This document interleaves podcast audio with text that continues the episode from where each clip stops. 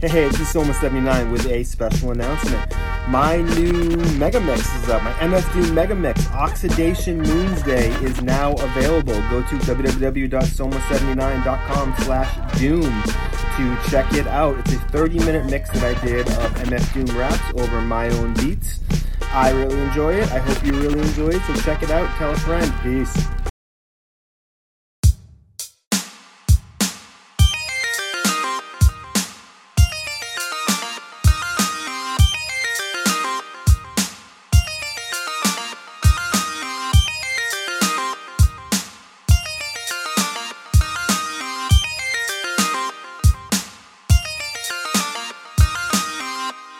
Hey, welcome to the newest episode of the Articulate Ox podcast. I am your host, Soma79. Thank you so, so, so, so, so much for joining me today.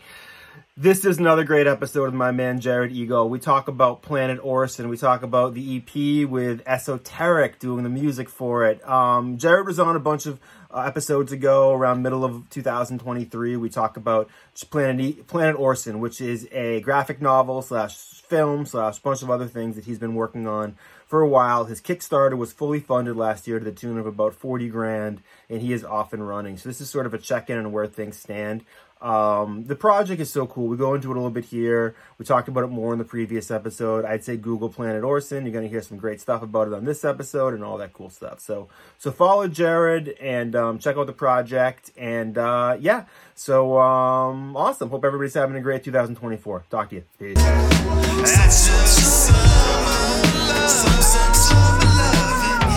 And with wings clipped. Quick to flip manuscripts, cause her man went from damaged kid to damn he's rich. But she still can't stand the way he manages to never put nickels in the can for the cancer kids. Plus he cheats at cornhole and brags that he won. So she lost interest like porno after she comes. My DM started jingling, baby, as it was done. Two seconds later, I can hear the snapping of her gums. She calls me half Dodge Challenger, half Lip Gallagher. Hey, welcome to the newest episode of the Articulate Ox podcast. I am your host, Soma79. Thank you so much for joining me. Our guest today is return guest, uh, writer of Planet Orson, Jared Egol. What's going on today, man? Hey, man, appreciate you having me back, bro. Just living the dream. Yes, uh, lots of exciting stuff to talk about today. Um, as um, you know, a lot of people checked out the last episode. They've been following what was your Kickstarter that was successfully funded. So congratulations on that. I believe that happened right around the time of our last interview. So that's awesome. We'll talk a little bit about that. Um, the big news that came out recently is, um, for anybody who followed the Kickstarter knows, um, Esoteric from from Czarface and from 7L and Esoteric fame recorded a few songs that are exclusive to Planet Orson, and you're having those pressed up on vinyl for people who pledged a certain amount during the Kickstarter. There's only going to be 40 of those pieces of vinyl. Mm-hmm. The music is now all recorded. I've I've heard it. It's amazing. We'll talk about that. And you also have the cover for it which um, we will share momentarily. So, um, yeah, that's awesome stuff, man. I'm super excited. As a huge fan of of Orson Welles and of Esoteric and of hearing my sound of my own voice. Uh, I'm gonna pass it up to you. How's it going? Oh, it's going well, man. Just just kind of in the the kind of the the aftershock of everything winding down. We did raise a ton of money um, enough to get both the, the graphic novel and the, the, the the kind of incipient parts of of the short film going. So we're going to be having um, we're going to be putting a full uh, 80 page minimum graphic novel together with an incredibly incredibly talented artist by the name of Tristan Uvienko who's done work for like uh, Disney, Netflix, did uh, a lot for a show called The Owl House, and because the Orson, it's going to be based on the Orson maquette, which is kind of like um, a Tezuka style, um, big eyed anime looking, or like like Thunderbirds or a Team America looking character. We're going we're going to transpose that style into the graphic novel. So it's going to have this really trippy feel where like you're treating this maquette like it's an actual human as you read the full story of the graphic novel, while at the same time we're going to be developing the movie with all of the people that have since expressed enthusiasm or outright joined the project, many of whom I can't name. But um, yeah, it's it's it's really exciting. This has been kind of a just as indie as it gets. Just just you know pushing through grit every day, reaching out to people, becoming more and more fearless, out of my comfort zone, not caring if I'm bothering anybody because yeah. at the end of the day, this is um this is the thing that's gonna you know be the anchorage for whatever my career is because I've poured so much into it and um you know, uh, Esso's Esso's been uh, really, really excited about it. I'm actually going to send up a few vinyls to uh, uh, get one for him, one for 7L, one for Deck, uh, one for Logic, because he's a huge Welles fan. He uh, he actually used some of Welles's speech on his last album. He was in the last um, Czarface album too.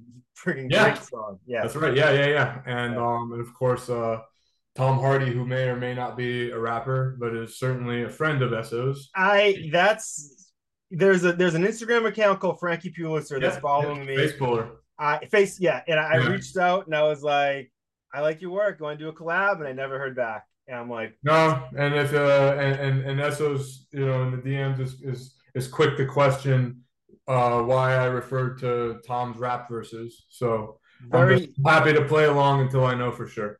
I, you know what? It's a great mystery. It's very you know. You know, he um he he was signed to a label as I think a late teen, early twenty. That you can find his mixtape online. that's funny. Um, you know, this is a random thing. You ever see um, you know, Romney Malik is. Yeah. Rami Malek, yeah, yeah, he was um, yeah, he's he's he's like a, a character actor, you know, who plays like kind of like these bug-eyed, exasperated, threatening characters. Yeah. There was a rap group called the College Boys in the early 90s. That song called Victim of the Ghetto, and he was one of those guys. I just found that out pretty soon, pretty recently. Wow, he's he's that old. Wow. Yeah. Yeah, he's he was nuts in um in um uh the Master, Paul Thomas Anderson. I'm, I'm assuming it's the same guy. No, talking, I'm thinking of a guy. He was in 40 year old version, was what I'm thinking of. I think that's the guy I'm thinking of. I don't know. I might be getting the name wrong. I'm fucking It's okay. Well, story Rami is definitely an incredibly talented actor. Um, Moving on though, let's let's let's actually show this cover because I got it. I got it right here. Um, share screen. And can you see this? I can see that you've started uh, screen sharing, but nothing's coming up yet. Oh, uh, you can't see the Planet Orson thing. I can see the Planet Orson thing. I can't see anything else right now. Oh, that's all we need to see. Okay, cool. Yeah. I thought I thought you were gonna show a giant picture of Rami Malek, and I was gonna be like, nope, that's not. Oh him. no no no no no. Okay. Good. Keeping I think I might have got that wrong, so I was moving fast. Yeah, I learned um I learned something really cool. This this awesome dude reached. I got my first piece of fan mail, by the way, man. Yours isn't fan mail because you're a collaborator. You're a producer on this project. Just to let everybody know, you you you you donated to be a producer. oh And- yeah, I forgot about that. Awesome. Yeah, you you, you didn't know that? I did, but it's just like I I do so much. I do so much random shit. Oh, I I, I hope this is a little non-random because No, that makes my fucking day. Actually, so so I was just so excited about the esoteric record. I think that's what I was mainly focused oh, on. Oh, for sure, man. Like, yeah, and, and he's excited too. He just started doing cameos. I know. I already got one from him. Oh, oh, I sent one to other producers on this project who pitched in quite a bit, and they actually sent me a bunch of their their old vintage Transformers, and so I had Esso shout them out. But um, weird enough, I got my first piece of actual fan art from a guy on LinkedIn because I am so I am so low level professional when it comes to that site. I don't talk about you know thought leaders or have anything that would suggest synergy or I mean it's a mess. you're too real to be on LinkedIn. I- mean, LinkedIn's a uh, social yeah, network. People like- are the it's like, it, it, it's like like it would it would be no better if if like my profile was like a picture of, of me cleaning a barn. Yeah. Um and I, I but I posted this I posted this cover and I I, I some dude found in England found me and uh, we've been chatting through email. He sent me this really really dope um just just just just uh, art of Orson and Unicron, and um, he, he introduced me to a term I'd never heard. So you see all the energy swirls in the back of this. Yep. That's a Jack Kirby trope called Kirby Crackle. I had Yep. no idea. Yep. It's very Jack. Yeah. And, and I have a um I actually on my shelf over there, Jack Kirby's grandson sent me an original pulp science fiction book that belonged to Jack Kirby from years ago. oh wow. It's a and uh, prized think, possession I think. I think he must have a book or two out himself, which I have to grab. Um, Jack Kirby's amazing. Yeah. That Yeah, yeah, no, yeah, no. the colors here are beautiful. Like shout out the artist too. Who's the artist who did Oh, uh, oh, Alejandro uh, Torre Pentel, um, which is really cool. He, he- he's from Spain. He's from Madrid. Um, I I reached out to him because I saw him as potentially doing the cover for the graphic novel as well. Um, having having you know had such a such a such a, a very very narrow but but but topical aesthetic given his his love for you know obviously this would be like a like a silver bronze age type cover. Mm-hmm. um and he matches up jack kirby and uh, robert crumb r. Crumb if you're familiar. Yep. You know you can kind of see that in the eyes here. Um and uh he uh, tori at tori pentel t-o-r-r-e dot p-e-n-t-e-l he's done covers that you know legitimate covers for metro boomin and into the Spider Verse, you know, stuff that's actually been sold. And um, he was super excited. He's a huge stop motion fan as well. And Orson, another reason I wanted to go with him, Orson had a huge affinity for Spain. He moved to Spain after it was obvious that Hollywood was was both going to blacklist him and the United States of America were going to blacklist him because he, he came out against uh, Elia Kazan, you know, of course, the, yep. the, the guy, the snitch who did on the waterfront but a fantastic director in his own right. And and he could it, it, reinforced everything about my script that showed how hard it was for him to do work, and he was just ceaselessly, you know, um, dedicated to being who he was. And so he went to Spain. He fell in with Ernest Hemingway out there, where and be, befriended all the toreros. Actually, narrated a film on Spain for Ernest Hemingway. And so Orson loves Spain the way that Torti loves, I guess, comics and stop motion. And it leads to an interesting discussion about whether Orson would love hip hop, which I think he would.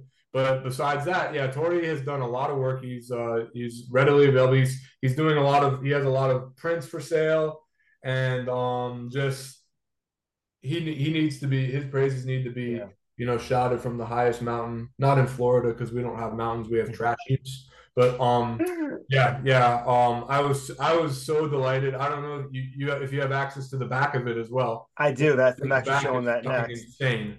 It's fucking yes. insane. Man, Holy I cannot shit. wait to see this in person. And actually, probably make this a little bigger. Yeah, it's gonna be it's gonna come sealed, tangible formats. Wes at Tangible Formats is gonna be pressing these, and um, he actually he's throwing in a few extra copies. He's a huge Esso fan. I hope he keeps a couple for himself. I'm sure. I'm sure these guys do, right? If they want them, they just. Oh, I'm sure. Yeah. I mean, that's yeah. how so much stuff leaks. Is that like, yeah. especially back in the day, it's like, yeah, once stuff went to the CD pressing plant, all bets were off.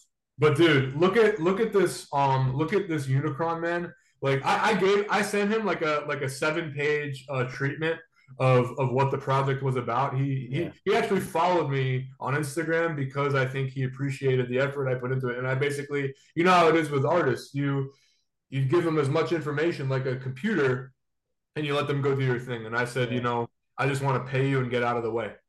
And, I think um, I want a tattoo of the face of this thing as I'm looking at it. I love this friggin' look. You know, funny? That's that. what his Instagram picture looks like. His profile picture is, is, is it? him doing that. He's probably looking in the mirror to get the cigar right or the oh, black. Oh man, I think this may get tattooed on me. so we'll just so fucking dope. And you know that body, the body there, that's the Unicron prototype body for the yes. for the, the actual toy, which modeled the maquette from our film. Yep. Let's talk so a little about the, the, the, track listing here because I've been listening to this a bunch this week since you shared it with hey, me. Hey man, I defer to you because you know, as a I am a huge hip hop fan, but you're a historian. You have a far it. greater bandwidth, especially in in the New England area, and so I am excited to be on here to learn from you about well, what your takes are. It's funny. So this really reminded me a lot of um one of the reasons I quit rapping which was oh. this album that Esoteric put out years ago called Serve or Suffer. And it was um so for years, like you know, Esoteric's from I think Beverly, Salem, Mass area. I'm from yeah. the Hopkinton, Framingham, Mass area, kind of like different sides of Boston. Right. And like it was like he was sort of he sort of seemed to grow up very similar to me, very similar interest, age range, upbringing, stuff like that but like he was established and he was a much better rapper than me. And it felt like there's no room for a secondary esoteric, which back then is what I kind of felt like. But I'm like, at least I make my own beats. I'm like, he doesn't really do that. And then he put out Serve or Suffer, and it was this um it was all his own beats, and I was like, "Well, fuck, oh. his beats are amazing." and so, wow. and then around that time, I, I, talked about some other episodes how hearing Percy P rap made me want to quit, and I'm actually doing a song with him now. Around the same time that happened, so like this took me back to that because a lot of the beats sound very similar to Serve or Suffer, which I absolutely, obviously love, and at one time felt very intimidated by. Yeah. But um, I'll tell you, this track that really sticks out in here is Upper Echelon because the beat on that it's I was I was listening to it before we got on, It sounds like what Donkey Kong would listen to while he was getting ready to go out like partying. Oh like shit! I fucking love that And- beat. And by the way, feel free to play anything if you have access to it. Um, let me see how well how good it's gonna sound because I have Um, it um on my it'll come out these speakers. So let me know how this sounds. I transform to a beast. Call me Predacon. I transform to a beast. Call me I, it sounds like an acapella, to be honest with you. Oh, we can't really hear the um. You can't you can't hear the Donkey Kong beat, Oh, okay. but That's probably because the mic, probably because my mic is probably designed to condense things. But it's, no, um, no, it's it's all good. I, I I'm actually I go back and forth every day on how much of this I'm supposed to share because obviously this is a Kickstarter reward. I'm not going to share the full track to anybody. I mean, I could layer in like ten seconds of it or something if you want, and I can do. Yeah, yeah, yeah, yeah, after. yeah, yeah. That's yeah. um, that's that's kind of what, what I'm over. But by the way, man, speaking of beats, you shouldn't sleep on you with your beats, though, man. Your Oxidation Moon um mix was, you know, a conflagration of awesome beats, man. I Beautiful. appreciate it, man. I'm it, working man. on a new one. I'm I actually I'm in pricing out this new drum machine I want to get because I have I want to do um I want to do two more of those. I want to do one for the Beastie Boys and one for Jadakiss. So those will be coming sometime next year. So I've been I've been ki- collecting the acapellas and um and getting the the info I need to do it. So those are coming. But um but yeah, so Esso he raps on Planet Orson and Upper Echelon, and it's just like it's very classic. Um, especially if you're a fan of um, and I've I, I love Czarface, but I've been a fan of Esoteric since these alert. days. Like you know, I picked up this recently. Shout out to New Hampshire Vintage Vinyl in Laconia, New Hampshire. These guy must have been psyched when he saw me walk in because he was like, he pulled this. The, the guy he was like, he's like, I do all the buying here, and he pulled this one out, and I was like, yeah, sold. Um, Oh shit! What is that? um, this is the Dangerous Connect. This is seven. Oh, hours. yeah, yeah, yeah, yeah, yeah. yeah, yeah. So eventually, I might, I might try to get their signatures on that. But um, so I've been a fan since back then, and it's like his style has evolved a little bit since then, and like. But this really reminds me of that old solo esoteric that we don't hear as much anymore because it's like he's sort of now, you know, he's part of Czarface. It's an evolution of his style, but it's like he did rap a little differently before, and this is a little more scientific. This is even a little nerdier, and I really dig that because it reminds me of like those early days, which is a, sure. great throwback. Because as for people who don't know, you know, "Be Alert" was a song. Yeah, yeah. yeah, that was one of their that was one of Esoteric's first, you know, well heard songs, and it was based on a Transformer sample. He references it. He, you bring Yes. it from the Be Alert era. Era. Yep. and, and so I don't know um, if you got this from from listening to it. I, I I'm curious about your thoughts, but from my perspective, this this was a concept album that that has a very very salient timeline to me that is um, essentially a eulogy to Unicron. I mean, not to Orson. And so you start with this kind of almost elegiac beat, Planet Orson beat. I found to be kind of sad Yeah. and um you, you know it's it's it, it, it it's like something that you can play the speakers into the Empyrean and and just just just kind of um ponder and that entire song is about the the, the ode to the failure of Orson Welles to gain commercial success and and you know basically being entombed in the in at this time at the time this banal cartoon character you know the acting as the thing that was going to usher him into the afterlife being left with that. And so originally Esso had some had a beat. He shared it on IG with the actual um, actual clips from the Transformers movie. He actually used um, a Vince DiCola beat uh, or um, track called "Closing In," um, which is the scene where um, the Autobots um, are, are chased by the Decepticons, and it's also it's also a callback to when Unicron is attacking Cybertron at the end into the third act, and that's um where Rodimus Prime then you know assumes the mantle from uh you know after transforming from to, into Rodimus from Hot Rod. Um, so that we had to take we had to cut that because of copyright issues. But this one is a is a wholly original SOB. I was actually gonna find to see if Esso had the entire uh, master for that one, and I was gonna send him a copy a cassette with with just that on it. And um, but no, he threw it out. So um, fortunately, I recorded his story and I have it on my private YouTube. But so this this this um, album goes from the death of Unicron, I mean the death of Orson, in, you know, into the birth of Unicron, and then you got the track Diecast Metal, which I'm not sure where he where he got the audio from, but it sounds like one of those shows like the Toys That Made Us. Yeah, it's um because he, it sounded similar to other types of samples he's used, and it's always we. It's, it's- I always want to ask people where samples came from, and you're not Maybe really he made it supposed to. himself. Maybe he just He might have. a friend. I have no idea. Especially now, because a lot of people now. Like a friend of mine uses does uses AI to make stuff like that, which I'm betting he probably didn't do for this because he's you know, but um, it's so hard to tell where stuff like that comes from. Yeah, yeah. So so the first song is is just that that that that ode to the death of Unicron at the hands of Transformers and everything that represented. And you know the entire you know the, the lyrics are, are like a tableau of you know his desire to to to be great as he is but having it suppressed by the idiocy of commercialism which a lot of us can relate to on a micro level. Um and then it and it defers to diecast metal which is just you know a guy talking about his love of his old transformers and, and tra- going through the transformations over a beat and then um you get into so it goes from the death of Unicron, like at a funeral, the death of Orson, sorry. This is like the third time I fucked that up. Um, into a celebration of life of the toys, which can then be the toy fans can then commiserate with the hip hop fans, and there's such a huge overlap. And then you Right. get into Upper Echelon, which is this dope ass beat with uh with with I was surprised that Deck showed up on the um on the hook. Yeah, and holy shit. Um and, and that's just Esso a love letter to the transformers. Everything he loves about who they are and the toys and and, and then um you have a few versions of that and then you you tie it up with this really really pensive beat. I'm, I'm curious to see how you describe the last track but like to me it all fit together as like almost like like gaia dying to give birth to the earth.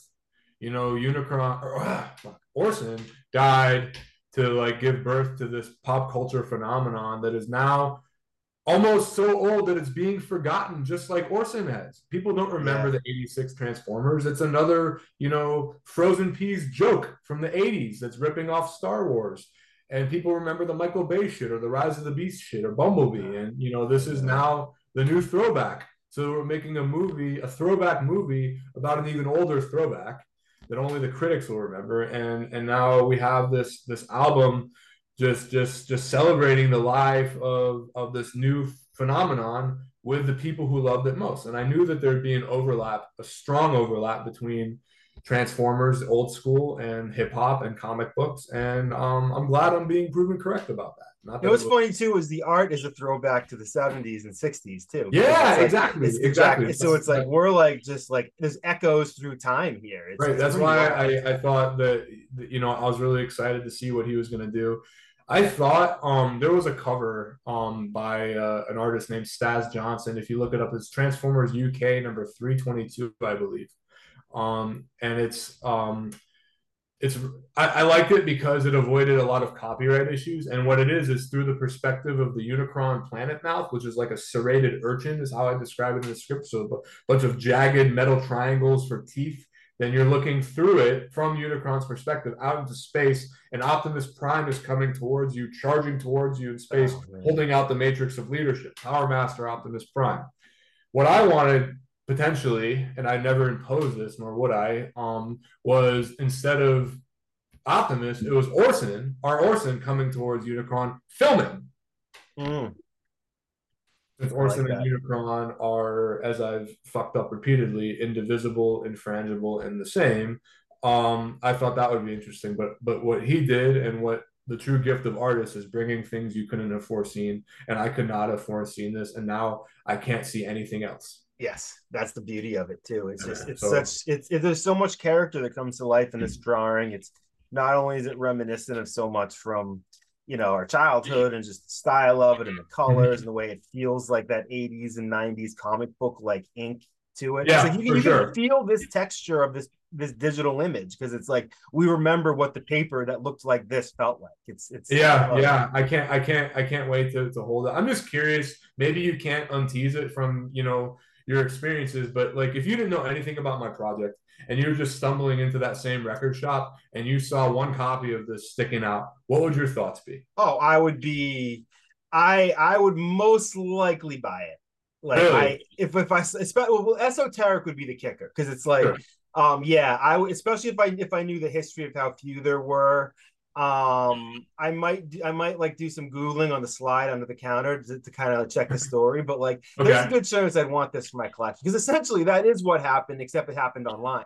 Oh, for sure, man. For sure. Yeah, dude. You're you're yeah, yeah, man. You're gonna have you're gonna have one of these and um, you know, I'll I'll I'll try to swing you an extra if I can based on like whatever we have. Oh man, But, take um, save you know, these for everybody. And it's like there's only so many of these, so spread them around. Oh, around. I know, I know. I have um one guy, a couple people have started reaching out. Well, I've I've engaged them and they've replied about you know being able to purchase this, and so I now I have to figure out what a what a reasonable price point for something like this is, and you know you know I my, the hope is right that that the price only goes up hereafter as this Right. project picks up steam, Yeah, yeah. you know, because Yeah. It's it's the the vinyl market's pretty nuts too. I, I just scanned my entire collection into Discogs, and now I've like so like I scanned my whole collection in, and the the range that it says it's worth is between like ten thousand and like sixty thousand.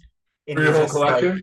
Yeah, but it's like I mean, before anybody goes breaking into my house or anything, it's like the sixty thousand would be if like everything was like in perfect condition. Mint, it's not. do they grade records the way they grade toys and comics and cards? They do, and, and it's like anything. The difference between mint and near mint is actually is pretty I. I I I I struggle with that, man. I get it, Yeah. but I struggle with it.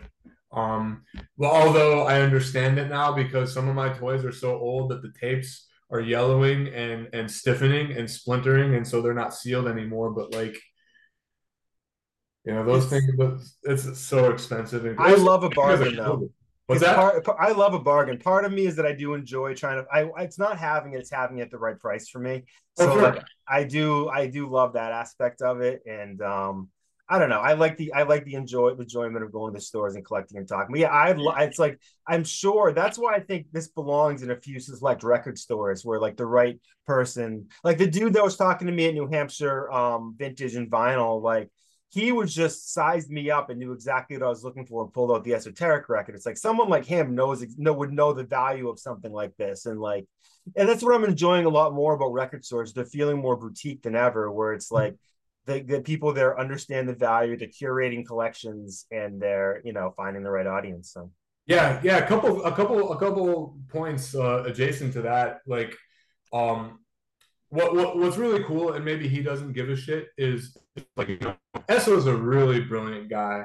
Like, like he is standalone, just just phenomenal, and and what and, and it's kind. I know we we we gave him his flowers in the last episode, but but like, I thought. I thought about like, well, what if I try to capitalize this by saying Esso of Czarface? Well, everything is Esso of Czarface, Esso.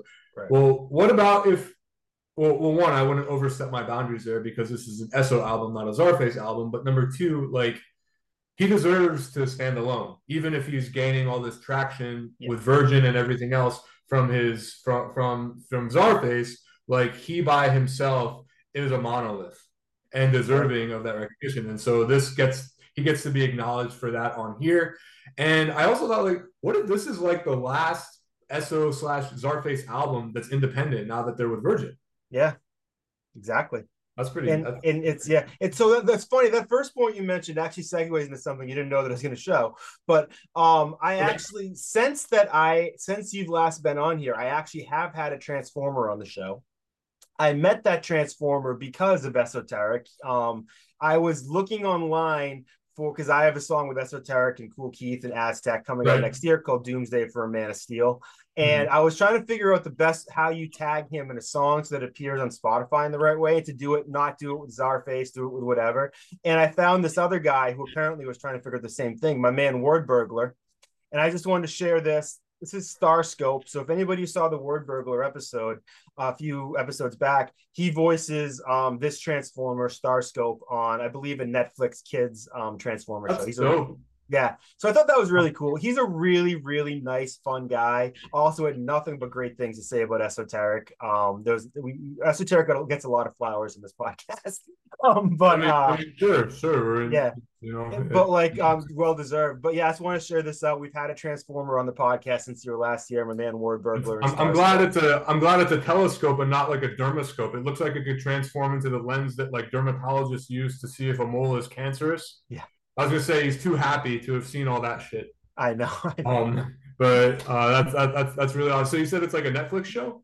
I think so. I think it's called like I I, I just googled that a few minutes ago because I it, Okay. it just occurred to me, but it, it's called like bots bots or something. I don't know. Oh, yeah, yeah, yeah. That's actually uh, Mikey and Louie, our producers. They Oh, cool. 3D printed um, an Orson toy. I'll send you one as well, like based on our maquette that transforms into a planet, and they use the bot bot template. Oh, cool. It's like it's like the preschool level uh, kids Transformers, I think.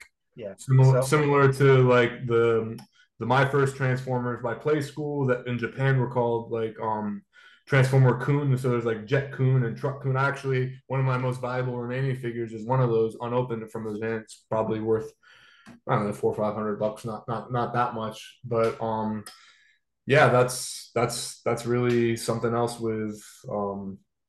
You said you said it's word burglar. Word burglar, yeah. It's funny, Um, like I've been talking about this thing on the podcast that I've been calling village idiot syndrome, which is that I grew up in a small town. I was the I was a random weirdo. No one liked all the same shit as me. But now since I've started this podcast, I'm finding my other village idiots in other parts of the world and how interconnected we are. Not to call you call you a village idiot, but that's just Oh. the term that I'm using. Hey man, the, the hustle is so exhausting. You become an idiot by default. Yeah, yeah, yeah. You don't have a choice. Yeah, but it's like Wordberg was one of those dudes too, and it's funny. It's like you're the dudes there, the producer probably know him because he was on that show. It's Yeah, like this, this it- world of village idiots. We're pretty. No, for, for sure. Like like I was the kid who um I I people used to try to, you know, disparage me by telling me, you know, how I used words that were different or that my syntax was different or that that I I, I just I had this alterity about myself that, that didn't fit into the, the LinkedIn world. Now all the, the, the kids who had any semblance of cool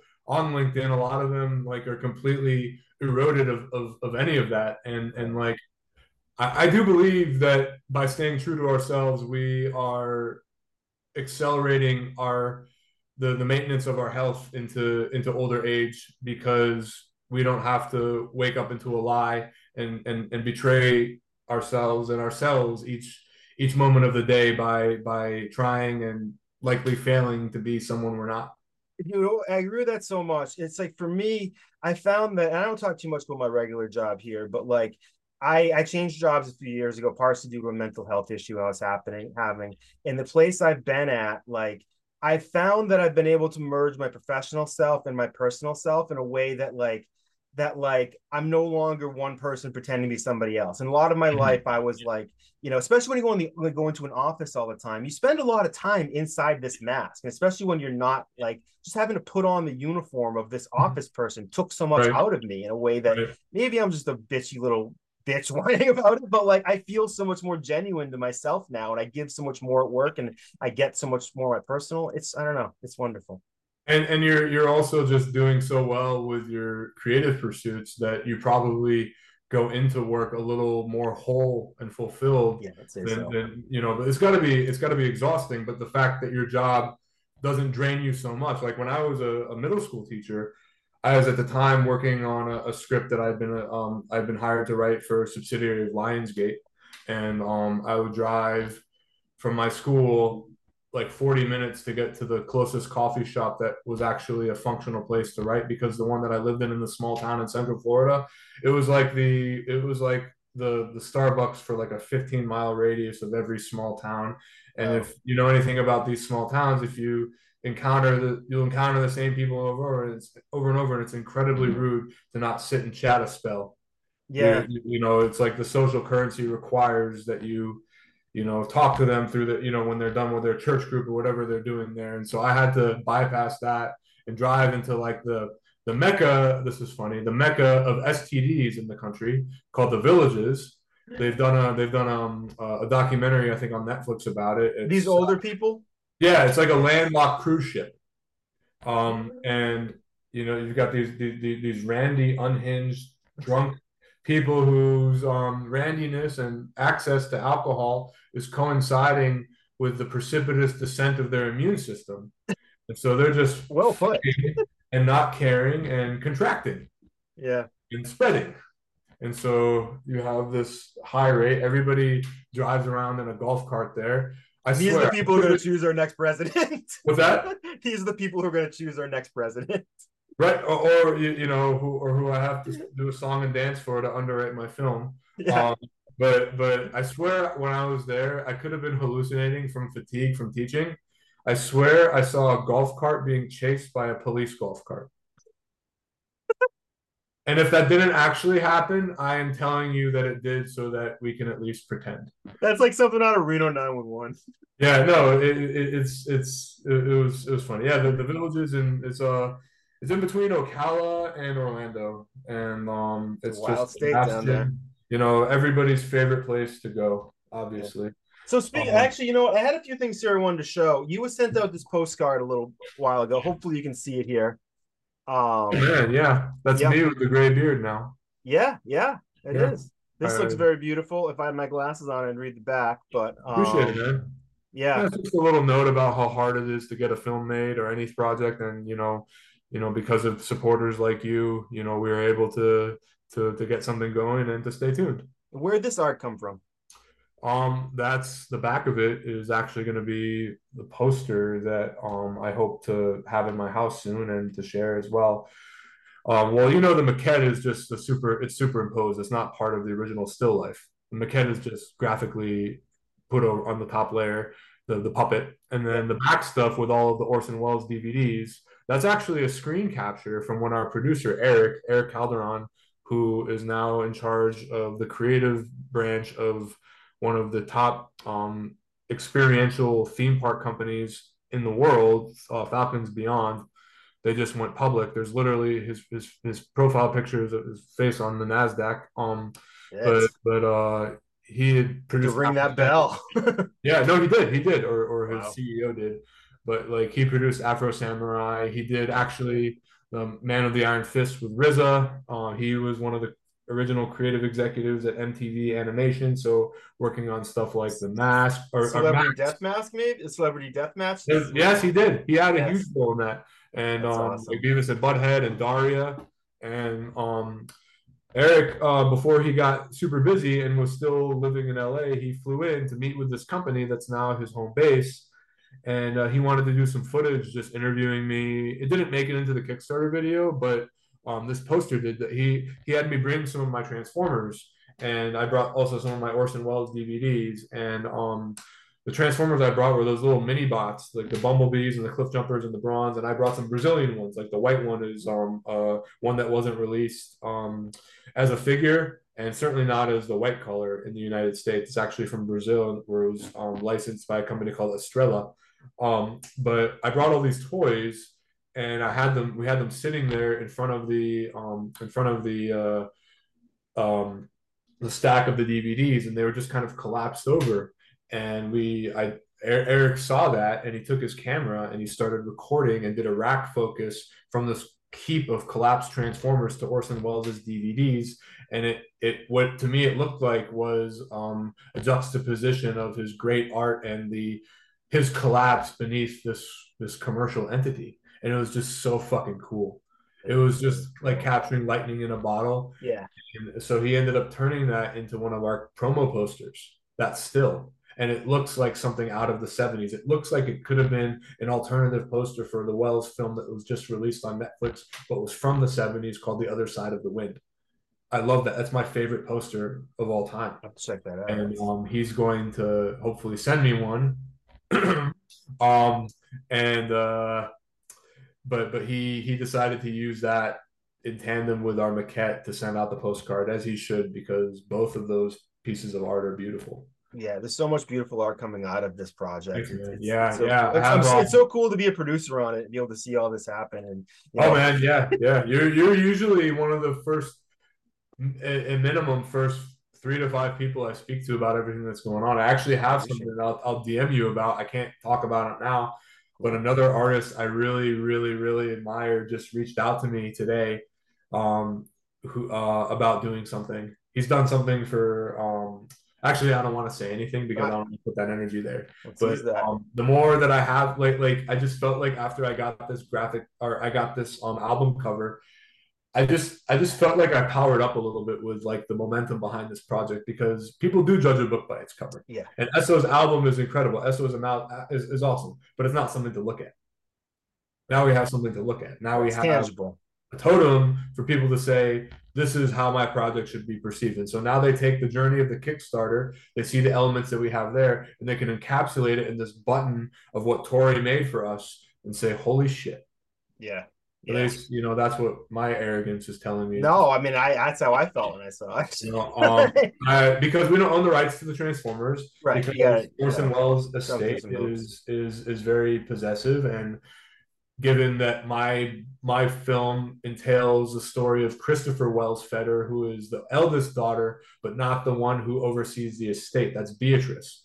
Um, there's a chance that this story may not be the most well received. I don't think it's going to be like Blonde Ambition, the Madonna script that was at the top of the blacklist by Elyse Hollander, and Madonna came out against it. But I do think that because of all these elements, going the independent route ensures that we're not trying to profit from something. At least right now, I don't know how that will work, but I've noticed that the farther we've gone, the less people care about whether anything is wrong with it yeah. because it's- it's just its own thing now. Yep. And and I'm being uncompromising. I had no idea that I had these producer muscles in me to just reach out, make connections, and um It builds fast because I'll tell you, even me, I'm just I just celebrating a year with this podcast. I'm reaching out to people I never would have reached out to before, and I'm just like, hey, whatever. They respond, they don't. Well, it's like a lot of them do, and I'm like, all right, I guess I guess I just learned how to do it, you know. um I don't know if you have any Reddit um screenwriting um Reddit uh viewers on your podcast, but there was recently uh, a post that I put on a burner account. It was a uh, famous rapper made an album for my high scoring blacklist screenplay. The blacklist, of course, is Franklin Leonard's Yep. um, company uh, that vets screenplays and, and connects high scoring ones to industry professionals in a very in, in a very legitimate way.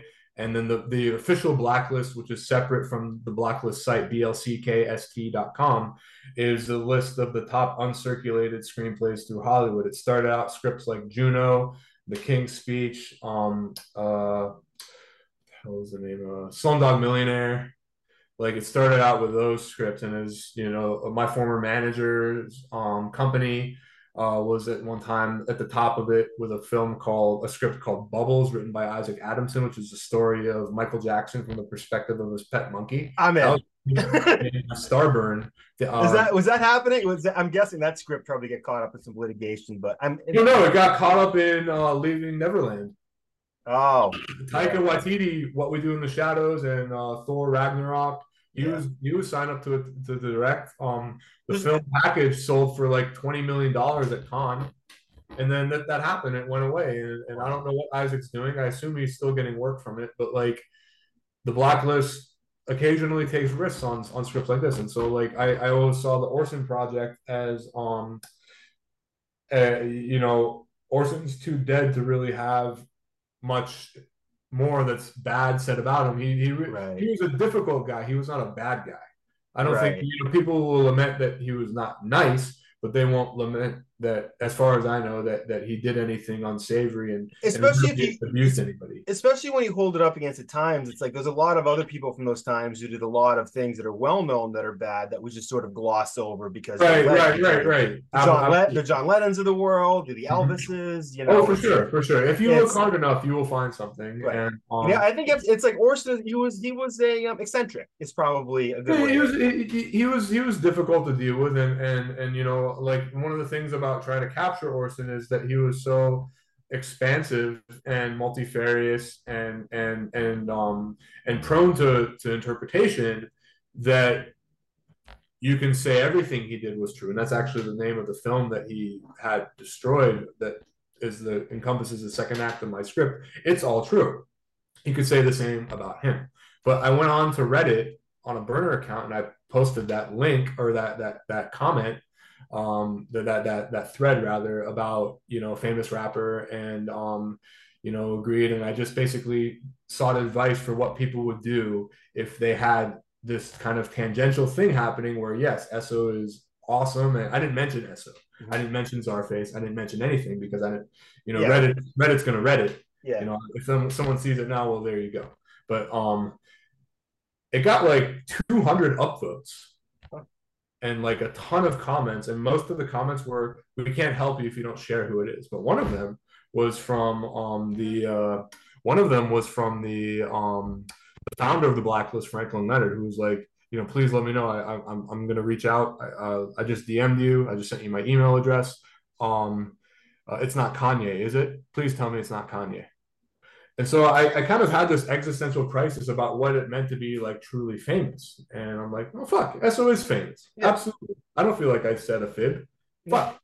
Yeah. yeah. And if and if you don't consider him top tier, you know, mumblecore or Travis Scott famous, well, he's damn well talented enough to be, and to the right people. I mean, he's signed to a major label. He's had a 20 plus year career. He's working with a member of the Wu Tang Clan for the past right. decade. yeah. What else do you You need? know, I'm, I'm guessing he gets bothered at least once or twice every time he goes to the grocery store, like especially around here. Yeah, isn't he the chaperone for like his his kid's school too? I think he called himself the Zarperone. I, love think so. I, I I can't imagine. I can't imagine what it's like being his kids, especially the older one, who I think is Uh, probably Xavier, Xavier to yeah, really Xavier like- Ali. Yeah, Yeah, it's Um, they that kid must. It's because it's like it's funny. You think having a lot of famous dads would, suck, but he seems like probably a good one to have because he's just like he's just involved in stuff that's so cool. That's like targeted towards that demographic. he's? Balanced. He's a, he's a full on dad. We've had a lot of great private exchanges, just where he's shown his true colors as a caring father and a caring human.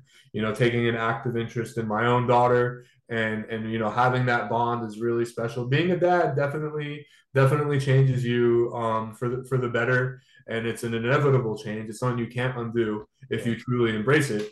And uh, you, you, you know, it's really cool seeing that that he's that, that he that, you know he's got this that that that soul that that, that you know threw down with with self-titled and Army of the Pharaohs and Vinnie Paz, and he- he- here he is, you know, walking his dog every morning, Yeah, and uh, you, you know, going to recitals for his little girl, and it's just it's, it's awesome. right. And not and scared to be both of those people and have that be Yeah. the same person. You know. Yeah. Yeah, So- I think um I think when when his son goes to these he's he's always doing like front seats at the Celtics games. All I can think of is like it's good to be the king. Yeah, I know. An under he's like an underboss of Boston. He's earned it, man. Yeah, Um, it's funny. So, uh, so on the last episode you were on, I mentioned how I, to my memory, I only had one Transformers toy as a kid, and I showed it, and it was this one that, like, I, Thundercracker. it's still like, all right, Yeah, bro, you gotta finish that transformation, man. yeah, I know, I'm still working on that. Yeah. Um, You can send it to me and I'll do it for you. I might just do that. that. The day that episode came out, I was up visiting my parents in their new house in an undisclosed location in Maine. Found a bunch of them. Yes, and I Yeah. was going through some stuff, and I thought to give me all my stuff back, but I found that day a bunch of Transformers that I didn't know that I had. So for some reason, the universe was thinking about Transformers that day. So a couple things. That's missing the, the plastic insert. You can buy replica inserts oh, put into the boxes. cool. Well, we got this That's guy. Trailbreaker. That's Trailbreaker. He was the Autobot who created the force fields around everything. He was also the slowest Autobot. This is Starscream. SUV. There's Starscream, but you got to press. He's not a cone head, so you have to push the head back. You have to push, push the cone back. Ah, Uh, you got to hold the cockpit in his chest and, and create a fulcrum at the head to push the head, push the pin. move my main finger topwise. I don't know. What No, so put your thumb, put your thumb in front of the window where the cockpit is. Put your thumb in front of the window, and you see, you see, act like you're petting your dog and you're pushing the head back. Yeah. No, no, no, no, you're pushing it up. So hold it there. Yeah, yeah. Push. See the see the cone. See the cone. See the cone. Oh yeah, yeah, yeah, yeah. yeah. Got it. Yeah. Good, good, good. Yeah, Oh man. Oh, because um in in the um in the Transformers cartoon there were three conehead Transformers, three jets, and they were like the three Stooges. They were morons. They were always Oh, bumbling, really? and their names were terrible. Dirge, Ramjet, and Thrust. oh my god. But They're still better than Skids and Mudflap, but Oh, that's they're not racist either. Yeah, No, of that's, course. that's skids actually. I thought I thought you said Yeah. one of these yeah, was one of the yeah, that's that's skids. Yeah. That's um. One They of the took, they took something that was just a bad name and they kind of made it racist. Right. No, no, no. The, the, yeah, the, the, Michael Michael Bay with you, you know his, Yeah. his, his his his not his non colorized blackface. yeah, I know, but but don't worry, he's also terrible to women, allegedly. Oh, good, good. At least he's consistent. Yeah, ask Megan Fox what she thinks about him. But Oh um, yeah, and you, you know Shia, you know Shia LaBeouf, like went out this this you know this feud where he would just submit to screenplay competitions, and there was this whole thing that were people sub- you know letting him win these competitions because of who he was or because the scripts were actually good. That's how his movie Honey Boy turned out. Yeah. Anyways, you had another one to show me. Sorry. Oh no, I mean, I just I always love like the I still have the old man. Oh, the pamphlets are, the, are great, bro. Is that the Yeah. reinforcements from Cybertron one where you can get the mail away shit? Oh Yeah. no, that's just. Oh yeah, yeah. Those are the the Omnibots on the left. Um, downshift, camshaft, and overdrive, and then you have the power dashers, and then the the little base set, the little cardboard thing. That's the stars mail away um, base set. If you find that in mint condition, you know you might as well just retire. I'll keep my eye. Hopefully, that's in my parents' house. Yeah, somewhere. and, and those um those pre transformers come in really cool boxes in Japan. The Omnibots and as well as Ratchet, the ambulance came in these really slick looking white with blue grid, blue lining box boxes. They were actually displayable. In the states, they just came in like blank brown packages. I found this car as well. I don't if Tracks, tracks. If you pull if you pull out underneath the the chassis, you got wings. It's Yeah. um, it has little wings down there, or should maybe or um I don't have my glasses on, Maybe, so I'll, maybe, maybe they were an accessory or they I'll broke break off. it. Um, but yeah, that's a that's he's one of So the. these aren't Transformers, but I, I when I sent, I think you had some knowledge of these, and these are the other things that I found that um, I've had these since I was very young. My grandmother had got these for me. I have two of these. Oh yeah, yeah, yeah, yeah, yeah. I think those are by Bandai. I don't think you're exactly right. remember, but um, that's um, I and I can't tell. I can't tell if that's a knockoff, but um, This I don't think it. it well, this one I believe came from Japan. I think it's um, isn't isn't that like um. It's it's like something. It looks like like something like a Japanese Bandai like like Power Ranger precursor. Sort of yeah. It comes it. like in pieces. Yeah, like yeah, yeah, yeah, yeah. But I thought these were kind of cool. But yeah, good good on my parents. They didn't get rid of anything. Oh, that's awesome. I've had the I've um my my my, my folks bought me so many as a kid and, and like I did donate a few um when I was younger and then I bought them back and I I kept the box some of the boxes like you. And um you know it's just I didn't realize now and I feel kind of bad that like they were like the the wealthy kid toys. They were super Yeah. expensive for the time and so like you know kind of having such a big collection now feels like a flex and that kind of made me feel bad even though i did pay for a lot of it with my own money. Um you know and i just hope now that the people who love them are in the place between like Temu and like a lot of the proto or a lot of like the, the knockoffs or like you know ebay. I just hope you know people are able to enjoy them because they're really cool and they they they just did so much for me emotionally because they were kind of a I, when i put the collection together it was just kind of a place for me to escape to like you know if my parents were fighting or something i could just immerse myself into that. Oh, I and that's why that, you, yeah. you know i realized they're not just toys that i love they were things that protected me. Yeah They're a world you're and, and that's what all of our, our love of this this stuff is is like insulation from the bills of the world the, the the cnn headlines everything that is just kind of predatorily trying to to get you to doom click Right. And that's And- how Stan Lee wrote his characters too. They came from that place of like of needing to protect that thing on the inside, needing to make yourself bigger on the outside to protect that thing on the inside and be able to just like Absolutely. And and Ron was friends with Stan. By the way, man, you're frozen. I, I can I can talk to you, I can hear you, but I can't see you. It's Oh, just- okay. It's just you going, uh-huh. Oh, we're moving on on this end. On this end, you're moving. Okay. So I think Well, there you go, there you go. There you Yeah. go. Yeah. Yeah. Oh, I've been reading Ron's book. I got it's funny. So like my goal this year was to read 12 books. Okay. And there was um I got the last two weeks ago I realized there was I only finished seven and there was five that were half read. And that was one of them. And I finished so now I finished 11. That's the last one. So that will be done Um, by the end of the year. I'll let him know. He'll be really grateful. He might reach out to you. Sweet. It's a fun Um, book. You know, Yeah. he, he read the he the book to me reads like having Ron as a teacher. It's super colloquial, filled with all sorts of humor. You also get some really cool kind of I don't want to spoil it, but like some really cool um um meta interactions with the Transformers and, Yes. almost like a Deus Ex Machina, similar similar to like Vonnegut in the Breakfast of Champions Mhm. kind of um emerging into the into the the book itself and and and and you know Ron is so much smarter than that toy line. He got into MIT. He was um he, but he had this go to the Univers- to Carnegie Mellon because he's from Pittsburgh. He's a he's a Jew who grew up in 1940s Pennsylvania or Western West Virginia. Imagine that. Yeah, and um, you know, he's speaking of feeling like a village idiot. right. His dad, his dad died at a young age from septicemia contracted in a very, very unsanitary hospital. I think he said that his dad's doctor was walking around with a dog on the leash.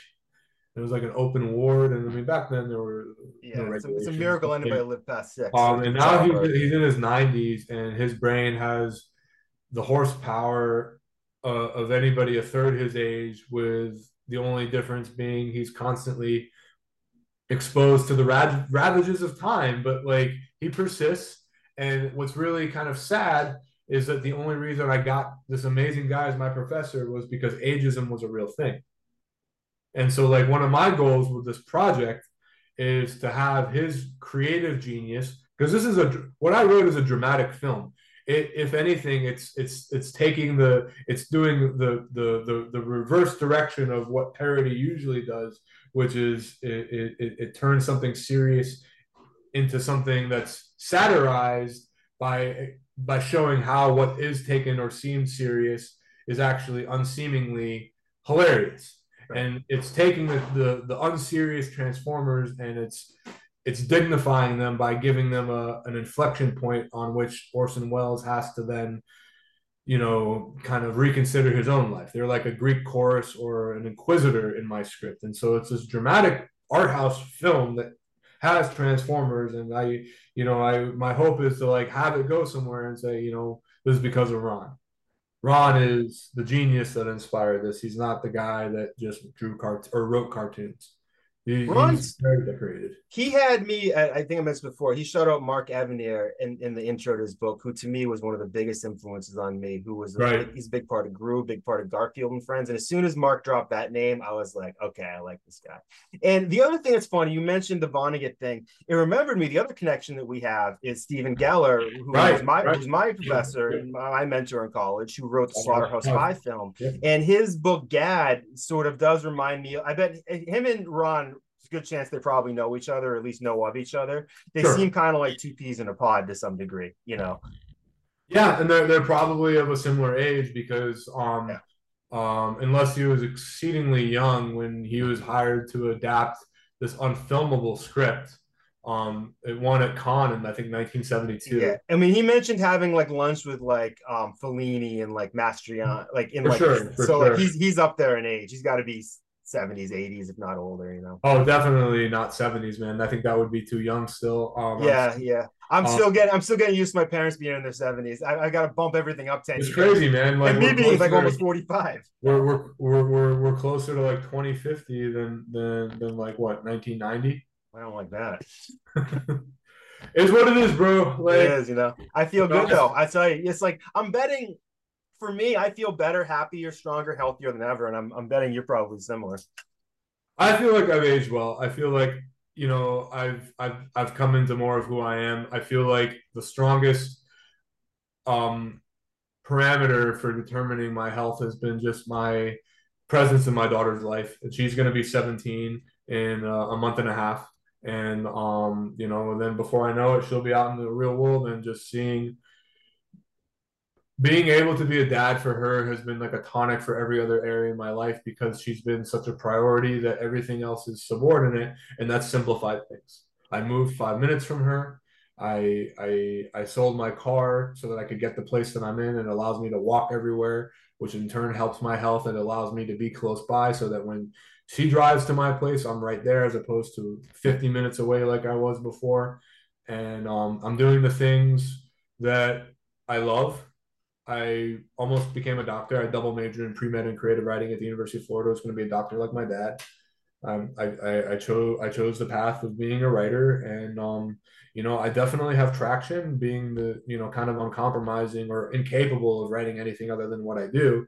But you know, it's taken a long time to get here, and so she's seen that the world does not is not the silver platter that's served up to you. Not that she ever had any delusions about that, but you know i i, I kind of can be um a, a sounding board for any of her frustrations and, and i feel like i have a deeper understanding of struggling and you know, she's talking about how she's interested in psychology now, which makes so much sense because she's just brilliant when it comes to tolerating complexity for a variety of reasons. And it's just, I think if you go into psychology, you are an artist pretty much, unless yeah. you're strictly clinical. Um, if it's the, the the art of you know figuring out, which is what art does. Right, the art of connecting with people, the art of of going beyond just, you know, it's yeah, it's.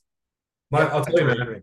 My favorite thing about all of this has just been the unexpected connections to like-minded people. You know, similar to like the village, village idiot syndrome yeah. we talked about you know it's just so nice like because when you're when you're genuine about it that comes off yeah. So you much of the music i'm releasing next year features people that i met due to like this podcast and stuff. It's just like you realize that there are there's so much about the world that wants to separate you and remind you of how you're different how you're on one side or the other but there's really, not good enough. Right. Yeah. There's really way more out there that reminds us how similar we are. It's just that you it's like amazingly you have to go out of your way to find it. You have to i think it was um i think it was john green the guy who wrote those those YA novels like The Fault in Our Stars. I read a cool quote from him, which um, was basically, you know, I'm a best-selling novelist, and still most people have no idea who I am. And it's probably the yeah. same thing for like a George R. R. Martin. I say yeah. that about you too. It's like even them, right. they're the, they're probably the most popular band in the world. There's more people who probably are like, yeah, who cares, and actually are like, right, or, or or or who, like like yeah. really, so much of it is like like with like a Taylor Swift. It's like the marketing machine, and it, it comes down to who can you put into someone's face all the time. But that builds resentment too. And so like like my professor in grad school, Tom Mankiewicz, told me, um, I'd send him my script. He he did um his dad did uh, All About Eve. His uncle did Citizen Kane, of course. Um he did um well the funniest one is with Bill Cosby, Mother Jugs and Speed. But like he did a lot of the James Bond films with like Roger Moore and Timothy Dalton. He did. Wait, wait, by did what do you mean by did? What? But what do you mean by did? What do you mean? I don't understand. Oh, you said he did them. Yeah, he, he wrote them. Sorry. Oh, he wrote them. Oh shit. Yeah, yeah, yeah, yeah, yeah, yeah, yeah, Screenwriting professor. Sorry. Oh, yeah. Um, yeah, he um, he lived next to Weird Al, and so like I would go up to his um his house in the in in Beverly in Beverly. No, I'm sorry, Hollywood Hills. And like he'd talk about having Weird Al as like his neighbor and how like he'd send this forced perspective Christmas card of of like I might have mentioned this on the last podcast because. I only have a finite number of stories, but like basically his poodle looked like they were balancing the family on, on oh, the dog's nose. And I bring that up again because actually open the portal, of the studio where uh, that's doing our animation. They also host a lot of parties at their studio. It's a converted airplane hangar. It's like a combination of Willy Wonka's factory, Pee Wee's Playhouse, and Disneyland. It's insane. Yeah. It's Where's awesome. that located? Right on the LA River in Los Angeles. Um, so if you go to their opentheportal.com, they have a tour on there. If you click the left side, you know, oh, like, the, all the that's way. awesome. And um, yeah, they're they're but they have a lot of shows there. Like like they have a lot of famous DJs and music groups. Like the guy who voiced SpongeBob has like his own band. Oh, Tom Kenny. Yeah, yeah, yeah. So if you go to Open the Portals um uh, page, they had a Tom Kenny concert. You know, SpongeBob sounds a lot like Popeye they had a, a, a, celebration of Popeye's 90th anniversary with a bunch of Popeye's theme songs sung by Tom Kenny. You know, sounded like SpongeBob and Popeye. Hey, hey, hey you know, like like, and um, their special guest was Weird Al. Oh my god, I love yeah. Weird Al. Have you seen the Weird Al movie with um with Weird, with Eric Radcliffe? It's insane. It's, I saw that out. Brilliant. That's actually Eric Appel's one of the directors I'd love to reach out to. So if you're watching, yeah. Eric, you know? Yeah that movie was genius. it's just yeah. like it's it's so that's one of those things that in the writing process i'm i would have if i was writing that movie so many times i'd have been like is this should we be doing this? Should we be is this is this anything? In the end you're like this is amazing. But i bet like i would have had so much during the process being like this could totally flop. But it was everybody loved it. It was brilliant. It, it, it really it really just just stuck with it and it did what i think was best instead of, of, of normalizing towards any sort of emotional payoff, it just kept pressing the accelerator. Like at the beginning, the parody of like the the because not you know naturally any story has to start out with a, a tragic you know yeah. upbringing but usually that's where it stops and the tension in a screenplay reconciles how that tragic upbringing is going to precipitate once this person's exposed to the normal difficult world and what extraordinary comes around comes up out of it and so it kind of it, it kind of undulates between you know the the the the, the trauma and the, the the internal difficulties of the main character and and the successes that they have either through or in spite of that difficulty you know insert any biopic about a musician here Right. and what this did was it said Or watch Dewey Cox as he get parodied. Right, I, I, you know, yeah, I didn't see Walk Hard. I heard that there's a lot of um, overlap there, but Yeah. like you know, Dewey Cox was not the number, the premier parody artist of our time. Weird Al was. Oh no no no no, no And- Weird and Al. they just they just kept they just kept ratcheting it up. They just made everything more and more ridiculous, so that that that, that by the end of it, you were left with a, a, a pastiche of a man, and and it was really charitable because if you didn't get at the beginning that it was you know not real, Right. By the end, you had no choice, and so it didn't it didn't exclude anybody.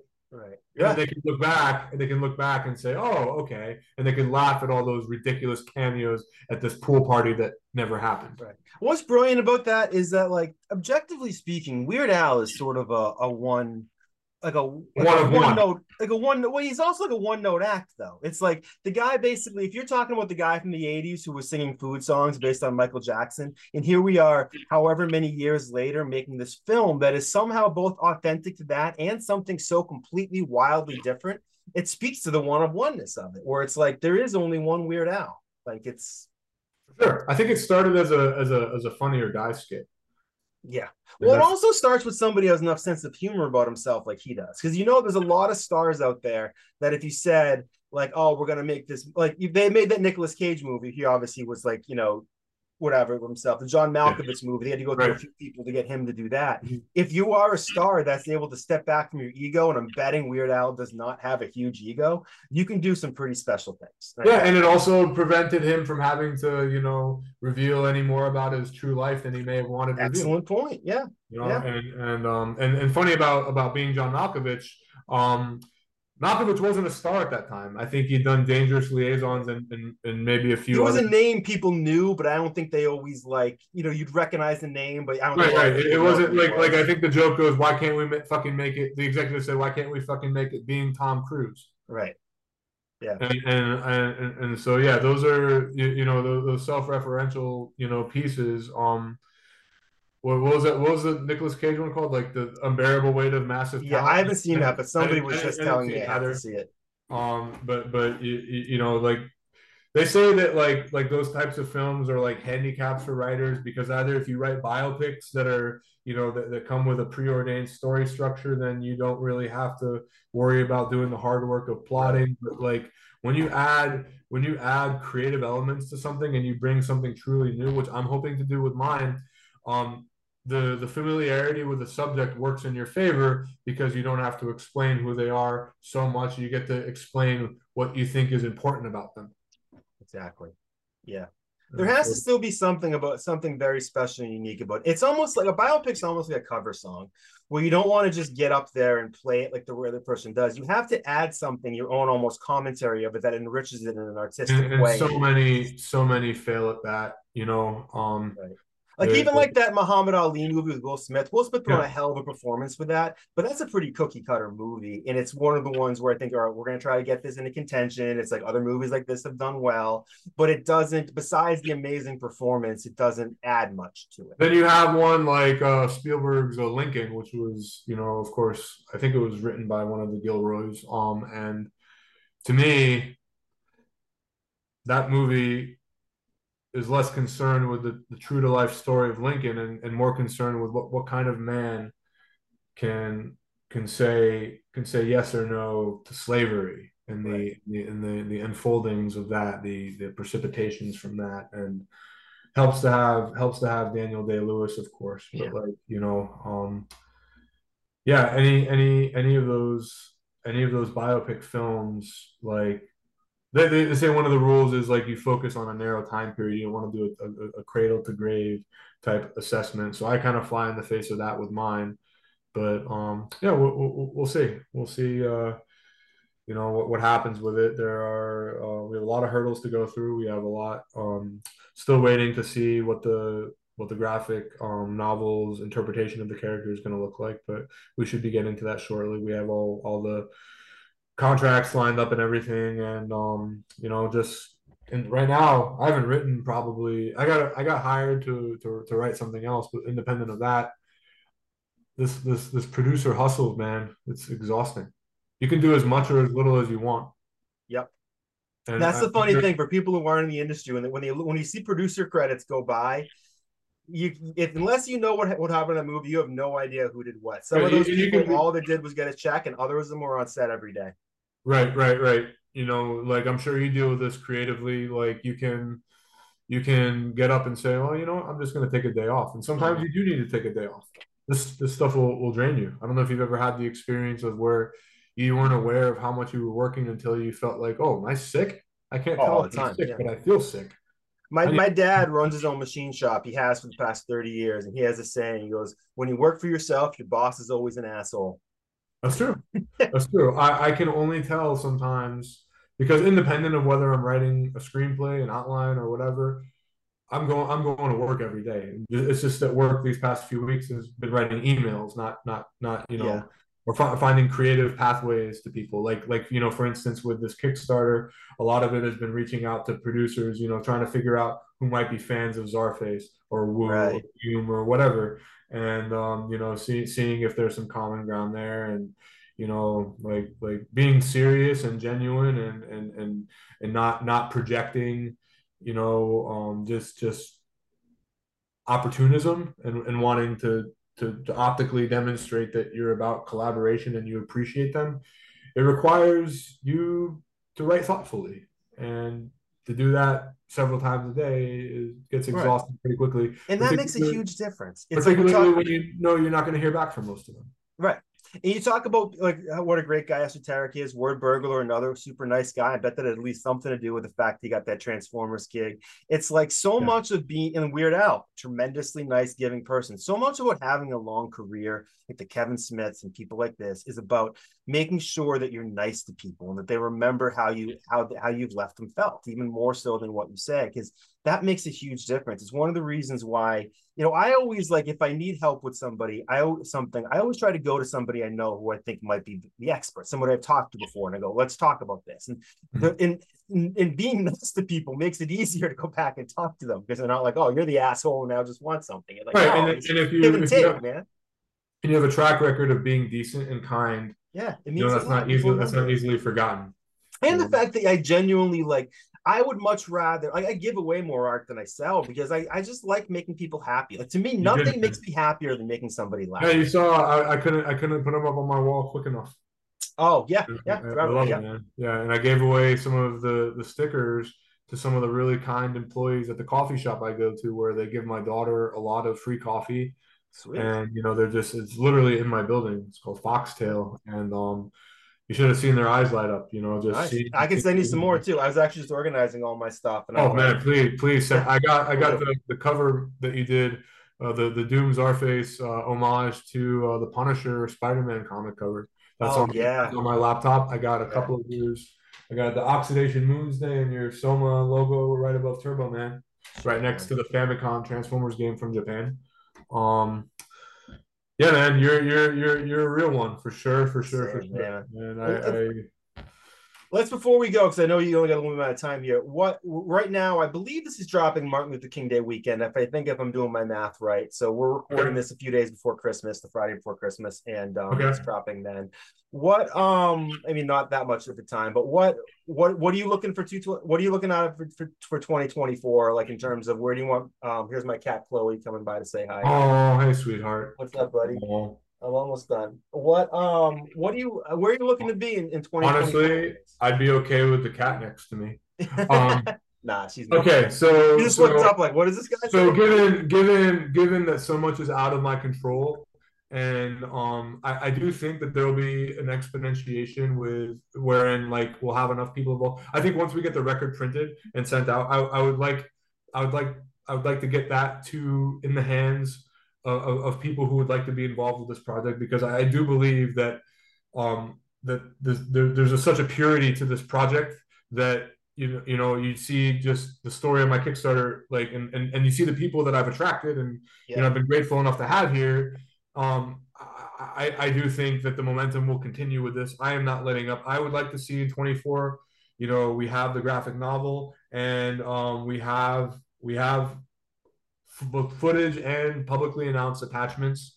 You know that that either if we've either um, we've either wrapped on a short concept film that is going around to festivals, or we are knee deep in uh, production of the feature either from angel investors or you know just getting enough of the people involved or getting the right talent there um i don't know but i know i know there will be more definitely the the graphic novel um which i've heard from a few people a couple pages of that will will will motivate a couple of these big names to to potentially sign on and um I know it's not going to be anything Hollywood. It's not, and, and nor should it be, because right. this, this has been going its own way from the beginning. I guess just like I have, and and so um, if if if I get like let's say if if I if if if I meet with some producers or some managers or you know people who have more connections, then you know we'll see there. But like I am. but this is type of this is type of thing that almost gets you that that could get you that Hollywood job because it's like it's not. Yeah, yeah, yeah. It's I, like I, this I, is a great calling card. This I had kind of a false. I kind of had a false start with that when I got first signed, and actually the script here was developed with my previous manager, and I'm I'm very grateful for that. But like I was one of these kids who like.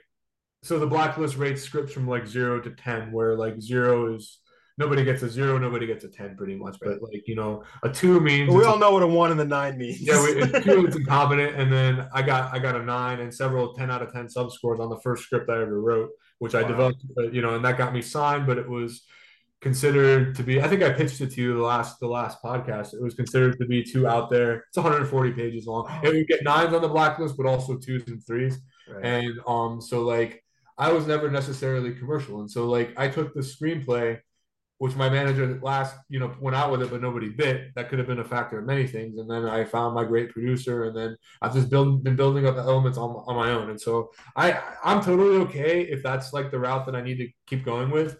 Like I very, at the very least, I want to get this made. And then once this, once this, be, this, this will become something bigger than anything I could ever put on a resume then you know i'm thinking you know my daughter's going to be graduating. Do i do i move you know to the northeast and take a teaching job with this thing as the thing that got me the gig like in college somewhere? Yeah. I would love to do that because i do love teaching. I hate the bullshit but um you, you know if i have that if i have this just like a guy you know if he was once the world's strongest man like eddie hall or something and he, he did that 11 pound deadlift he doesn't have anything to prove. Like if right. i had this happen I would not have anything else to prove, and I could I could settle for something else without stringing myself out with you know a variety of internal stressors. And so like like you know I'm just I'm balls to the wall. I become more fearless by the day. I become more confident by the day. Being back on your show certainly helps with that. Feel free to send this to anybody you know um as you as you you don't need my permission for that man you know and, and, feel free to reach out for anything as well if you need it's funny you mentioned that thing about um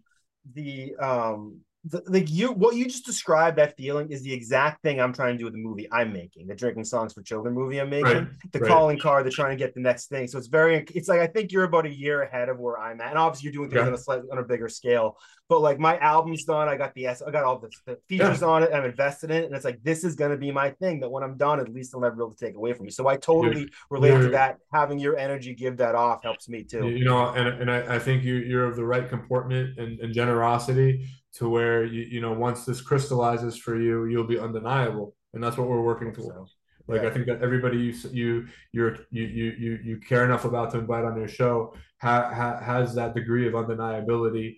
It's just a matter of when the opportunities intersect, and and you know so that so much of that is out of our hands, but what is within our hands is is is is to continue to hedge that bet and to to to to, to make to make less to make luck you know le- less less of a bystander and and and, yeah. and more more of a inevitability Yep. You can be, be ready, and then you'll be ready. You know, be ready, and then it won't feel like luck. It's just opportunity. Yeah, bro. And as, as you know, man, like like you know, thank God for IG. I can just shoot you a message. I've I've kept yeah. you in the loop about everything. You've kept me in the loop about stuff. You know, like we'll we'll just we'll just keep this going, and maybe I'll be be a third time guest on here. Give you oh, definitely. I'd love to have you back to talk about this as it progresses. And uh, you, you, know, maybe maybe once we have something to show, we premiere it on your channel. I'd love that too, man. Yeah. I, I yeah, any way I can be involved in this. This is an awesome project. Well, you are, man. Sorry, you're tethered. You're tethered to me, but I won't. I won't show up for Christmas. You're welcome to. Oh, It's- appreciate it. Oh man, this was like a Christmas for me, anyways, dude. And you know, I'm, I'm wishing you, wishing you all the best. And um, you too, man. you, you know, um, yeah, brother. All right, man. I will leave it at that, man. Well, thank you so much for being here. I'm gonna wrap up the recording now, and uh, happy 2024, everybody. You, yeah, absolutely, guys. Thank you for listening, watching, tolerating. Right. He's, you don't need to tolerate him. Some motherfucking dub in that bitch. You feel me? Uh-huh. You riding today? You riding this? Uh-huh. Yeah. We got sober. Pills. We got pills. We got Onest. Onest. What up? Yeah, yeah. We got everything we need, man. Check, check, now, I'm not gonna say I'm a but let's just say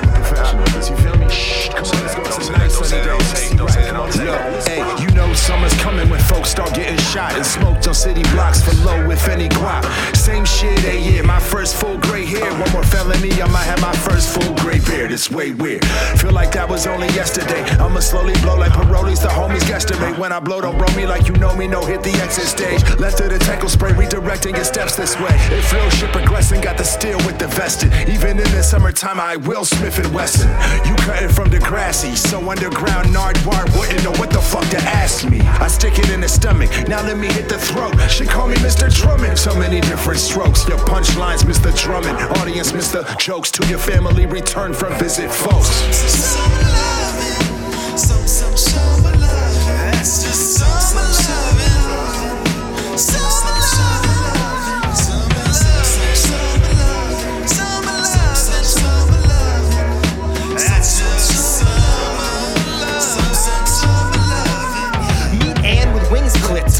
Flip manuscripts. Cause her man went from damaged kid to damn he's rich. But she still can't stand the way he manages to never put nickels in the can for the cancer kids. Plus he cheats at cornhole and brags that he won. So she lost interest like porno after she comes. My DM started jingling, baby, as it was done. Two seconds later, I can hear the snapping of her gums. She calls me half Dodge Challenger, half Lip Gallagher. I'm happy that I luckily sat next to her in algebra. I tried to hold her down, but I just couldn't balance her between the million meetings that I keep in my calendar. Plus, odds aren't too sloppy that I know why my cell is blowing up, probably, but I should check just as well. Call the cops, see if I can get a hold and tell if that's Copywrite's Yale raising hell inside the holding cell.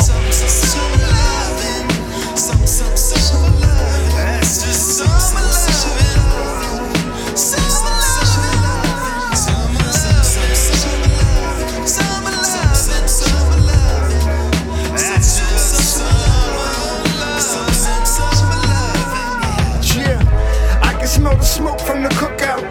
The bushes in the parks with the lookout. Fresh print, summertime on the radio. Throwback Friday, yo, the ladies know. Then I'm a smooth type guy. Listen, I'm the shit I need two time ply. Part of my soul on my head sky high. The weed smoke cover my body, so I try. Put a scent on like sunblock. Summertime's body season, so keep your gun cocked. I count beers in the cooler, cause when the fun stops, that's when the arguments happen. In the gunshots, it's summertime, backyards where we play cards. Spitting and cipher the homie trade bars. Domino slam on the table, we take charge. I got a style you can make large. Uh, Uh, see, motherfucking right.